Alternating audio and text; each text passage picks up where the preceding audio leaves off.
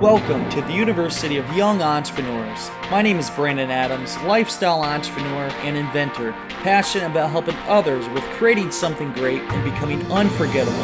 Each week, we discuss helpful tips on becoming a successful entrepreneur and interview other entrepreneurs and inspirational people. Our goal is to help take your business and lifestyle to the next level. Now, let's get started. Welcome back to the show. On today's show, we have one of the co founders of Indiegogo, Slava Rubin. That's right, the co founder of Indiegogo, the huge crowdfunding platform that helps people raise money. And this is a very interesting show. I, I got to say, I learned a lot from this. And there's one instant, it, it just blew my mind the response that Slava gave me on the future of crowdfunding. It's even bigger than I expected. But in the show, you're going to learn tips on how to have success with crowdfunding, different techniques you can use. I mean, you're learning from Slava himself, the guy who created the platform, and what things to look out for, and how to prepare yourself, and the key tips to having success with crowdfunding. Also, we talk about how big companies, Fortune 500,000 companies, are getting into crowdfunding. They just launched enterprise crowdfunding. It's uh, basically a service that helps big companies launch their products on the market because it's the cheapest way and best way to get feedback from the market in launching a product. A lot of great stuff. And then also, you're going to, to learn why Slava actually got into crowdfunding, which is, I mean, just awesome to hear. And both and I, uh, him and I resonate on this and kind of have the same outside why we both got into crowdfunding. So you'll learn that in the show. A lot of great stuff you honestly, this is one show you want to listen to. It it blew my mind. So let's jump into it with the co-founder of Indiegogo, Slava Rubin.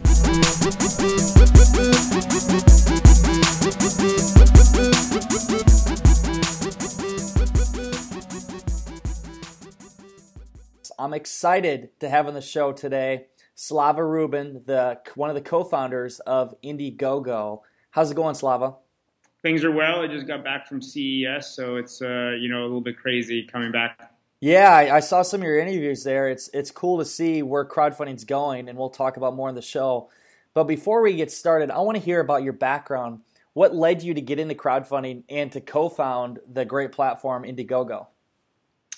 Sure. So it was my two co-founders and I, Eric and Danae. We had a mutual frustration of trying to raise money using the internet. This goes all the way back to 2006 we had dinner overlooking the Golden Gate Bridge, and we just said, you know what? Why is it that the internet is the ultimate democratization platform, yet access to capital is all about the gatekeeper?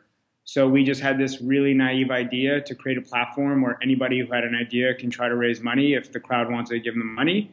And we launched in January 2008. It was very much in the spirit of YouTube, which had just come out in 2005. And we thought a very similar thing could happen for access to capital now we're sending millions of dollars every week around the world. So just tell me, I mean, that's a huge, I mean, task to take on. What did that look like to create this platform, Indiegogo? Um, what were some of the struggles you had along the way? And then your aha moments where you had that big success story. Because, I mean, as entrepreneurs, we have startups. It, it's not always beautiful. And right now, I mean, obviously, people see Indiegogo and they see the huge success. But I want to hear about the stories people haven't heard about the tough times? Um, yeah, I mean, we came up with the idea in October of 2006. We launched in January 2008. Between those two time periods, we had 15 months to do the research, come up with the ideas, come up with a prototype for a product in terms of what the MVP would look like. Um, you know, start really talking to potential customers before it was even live. Often people will laugh at us saying, why would anybody give money without getting profit in return? then we launched, the market crashed. It was pretty rough. You had the economy go down in 2008 and 2009. We got rejected by 93 VCs. We're all three of us were first time entrepreneurs. So um, it was a wild ride for us to learn everything new. And none of us actually had product experience or design background. So we had to just figure it all out on the fly. You said 93 VCs turned you down? Correct. Before one gave us money. Correct. how, how was that feeling when you, you finally had one that, that gave you money? I mean, I'm pretty used to rejection by then, um, but really, really didn't expect to get the money. The market had crashed and people were really tight with their VC investments. So we were in the business of trying to turn our company profitable. Um, you know, I was much thinner back then because I couldn't afford much food, and, uh, and uh, it was just the sort of thing where we had to become profitable so we can afford giving ourselves some money. I mean, there wasn't any money to give ourselves a salary or anything like that. We were just doing really sweat equity and trying to make something a reality. Dude, I can relate to that, brother. I know what it's like. So what what was it like uh, before you had got into that stage? Like, what was your day job? Did you have a job, obviously, to be able to finance your expenses until you got to that point with Indiegogo where cash flow was forward? Yes, I went to University of Pennsylvania for college. I graduated in 2000. Was then a strategy consultant for eight years until uh, January 1st, 2008, when uh, I left to start Indiegogo. So as part of being a strategy consultant, I worked with Fortune 500 companies launching new companies or new ideas. It gave me a lot of background as to how big companies run and how innovation gets done at kind of a, a large company scale. And uh, I think that's really helped me to go from the early stage Indiegogo to where we are now, a little bit bigger.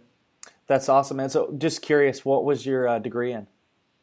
Um, I was a double major in finance and entrepreneurial management. So I went to the Wharton School of Business undergrad. Dude, congrats! That's that's an awesome school. That's cool, man. Okay, so we're going in Indiegogo. Let's get uh, kind of into the what the the audience wants to hear. Obviously, everybody wants to know how do you have success on Indiegogo with crowdfunding. First off, what would you say would be the main issues or mistakes campaign creators make while setting up their campaign? I mean, probably the top mistake is an if you build it, they will come mentality. Just, uh, you know, coming up with a campaign, thinking it's a one and done concept, and then walking away and hoping that elves will walk around and drop money from the trees into your campaign. I think that it's really the more time and effort you put into it, the more results you get out of it.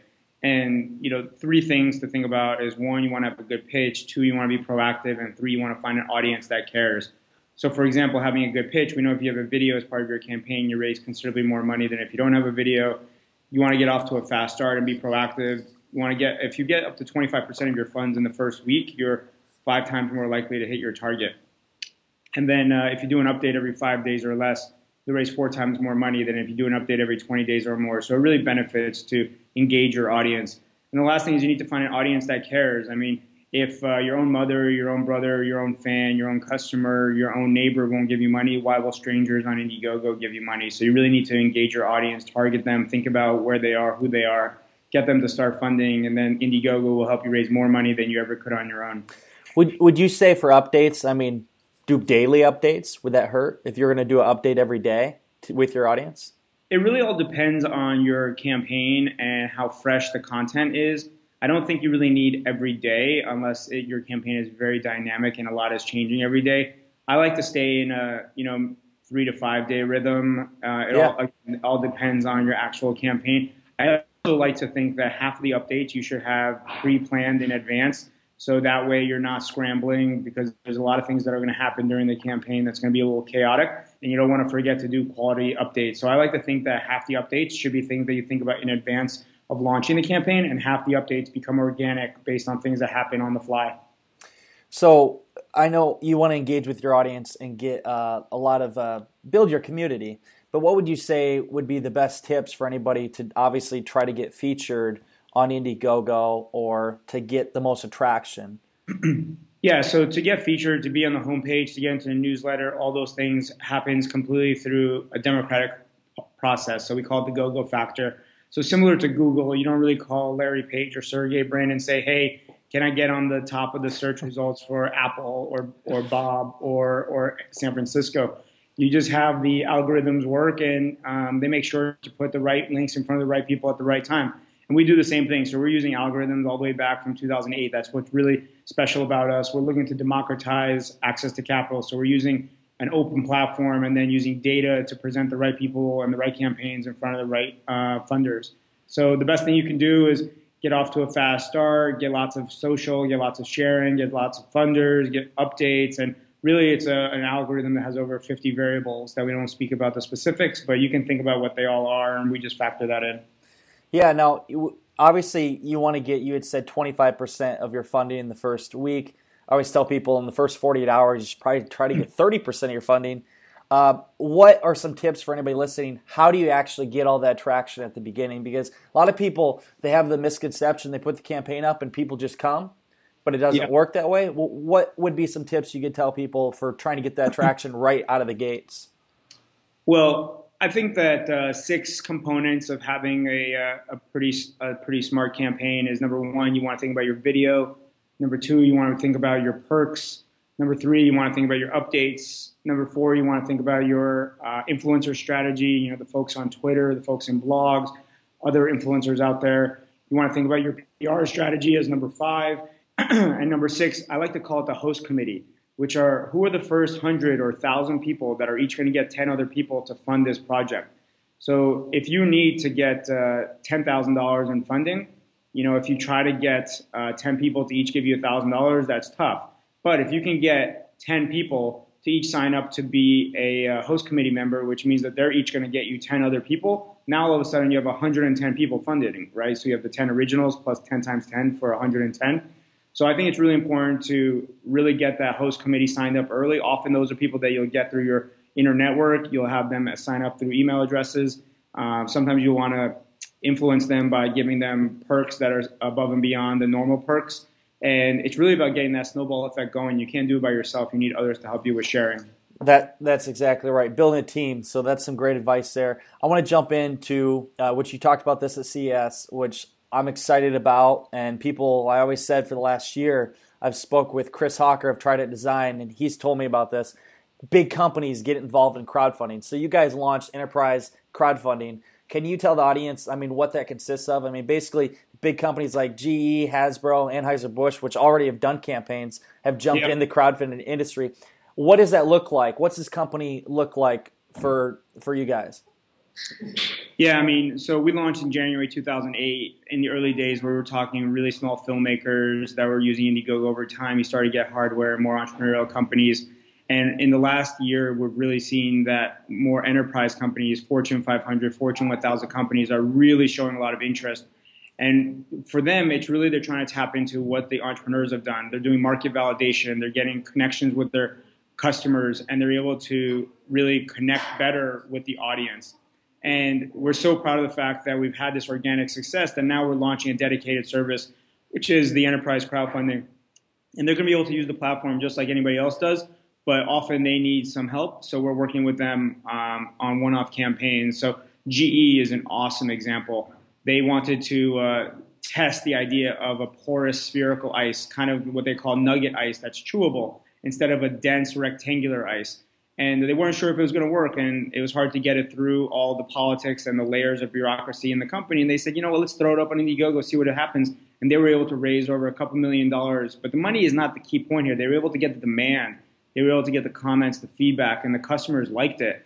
And so, yes, there's going to be these one-off machines called the Opal Nugget Ice Maker, but now they're actually going to be incorporating into their future refrigerator lines. And GE will tell you that they were able to accelerate innovation and lower costs at the same time. So bringing it from a four-year innovation cycle to a four-month innovation cycle and lower the cost to one twentieth of the costs.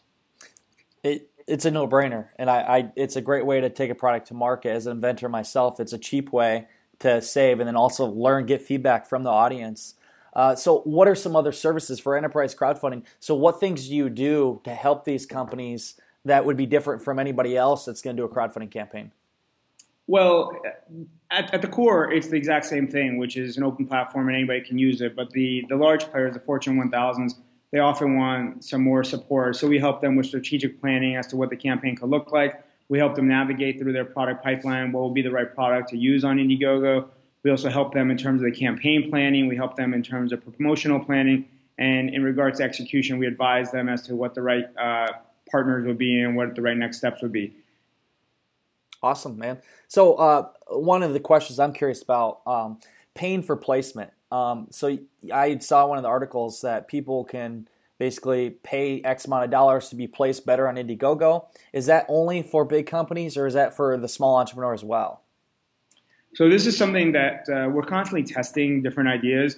And a lot of people, both the individual entrepreneurs and the Fortune 500s, um, say, "Hey, can I pay for some placement as long as you know clearly transparent that this is a placement?" And we've always been listening to our customers, so we constantly are testing. Right now, this is in a pilot phase, and we're trying out with different with different players. Okay, so it, in the future, you see it being an opportunity, obviously, for different people. Yeah, we just need to see how it goes. We need to make sure that the product and the organic placement really feels uh, appropriate, that people feel it's transparent enough in terms of how we place it. Um, and the, you know, if the if the market is accepting it well, we'll make sure to scale it out. Awesome. So with crowdfunding, where do you see? And this is what I I'm just in the next five years.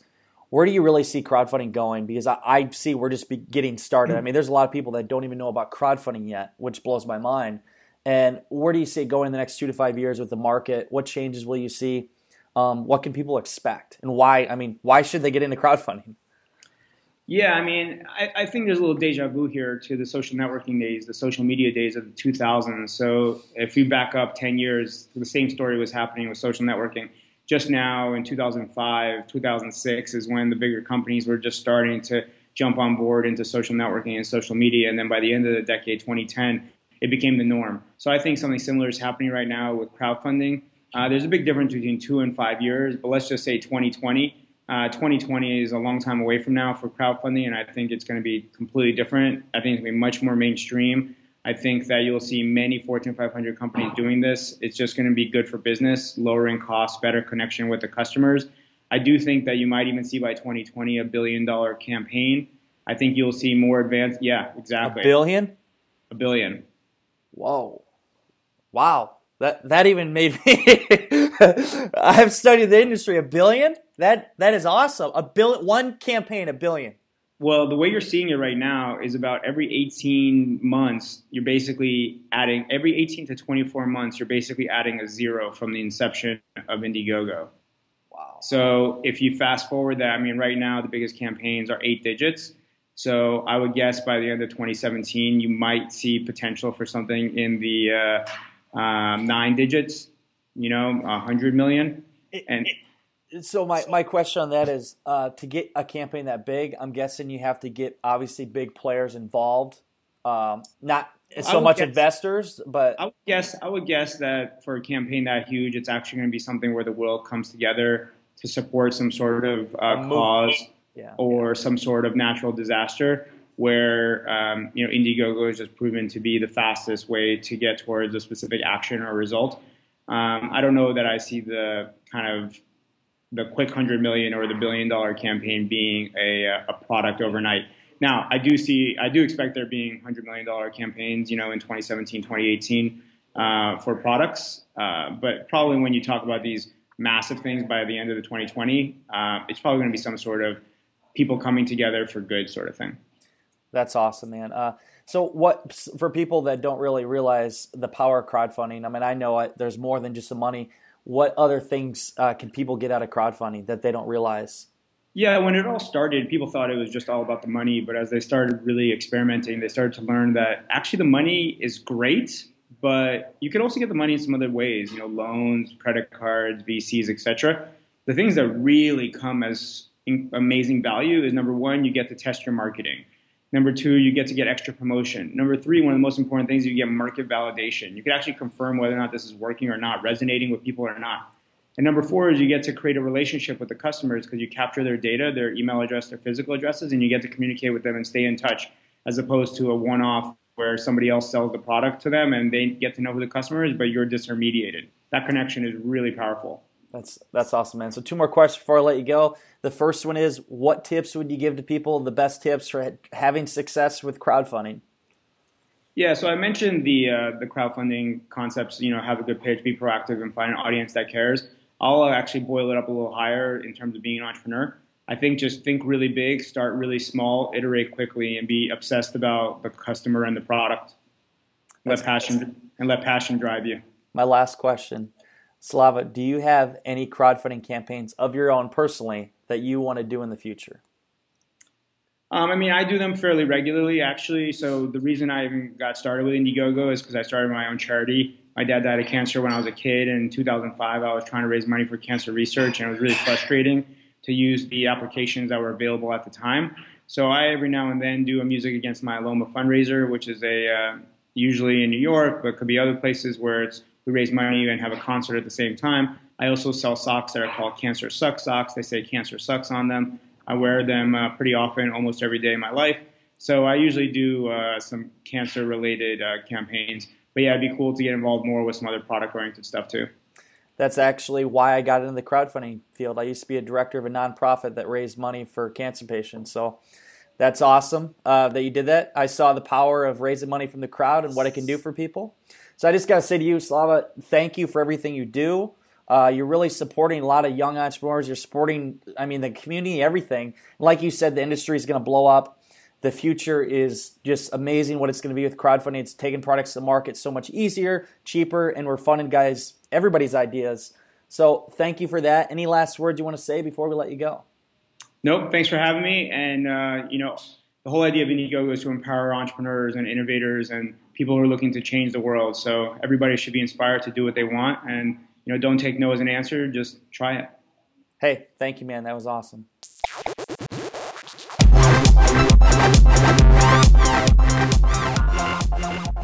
I really enjoyed having Slava Rubin on the podcast show. Great story, uh, great reason for getting into crowdfunding, and there's some great advice there you can learn from him. Be sure to check out the notes with everything about the show at brandonTadams.com. Just go under the podcast and check out the interview with Slava Rubin. Some great stuff there. And uh, also, uh, if you are looking to learn more about crowdfunding, just go to my website, keystothecrowd.com, and we have a course especially for you to give you everything you need to know. I mean, I've interviewed many people. Like I think it's close, getting close to 100 people now, and I've learned a lot uh, in the crowdfunding field and business and launching products. And we have a course just for you that gives you everything you need to know: how to get national media attention, how to get all kinds of publicity and um, hype right out of the gates for your campaign, everything. You can find them on the website at keystothecrowd.com. We have a course just for you. And if you're getting if you really want to take crowdfunding serious, I have a team. We help people raise money through crowdfunding. We're doing it right now for John Lee Dumas on the Freedom Journal. In seven days, we raised over $200,000. Yes, that's right, $200,000. If you haven't checked that campaign, campaign out yet, just go to thefreedomjournal.com. It'll direct you right to it. I highly suggest it. You can get the Freedom Journal that helps you set and accomplish your biggest goals of 2016. I have one. It's helped me accomplish huge goals already with the Young Entrepreneur Convention. Highly suggest check that out. And thank you again for everything you do, for listening. If you ever have any ideas on shows, let me know. Brandon at BrandonTadams.com. That's it for today's show, and I hope you enjoyed it. In the meantime, go out there, create something great, and become unforgettable because life is too short not to. I'm Brandon T. Adams. Have a great day, everybody.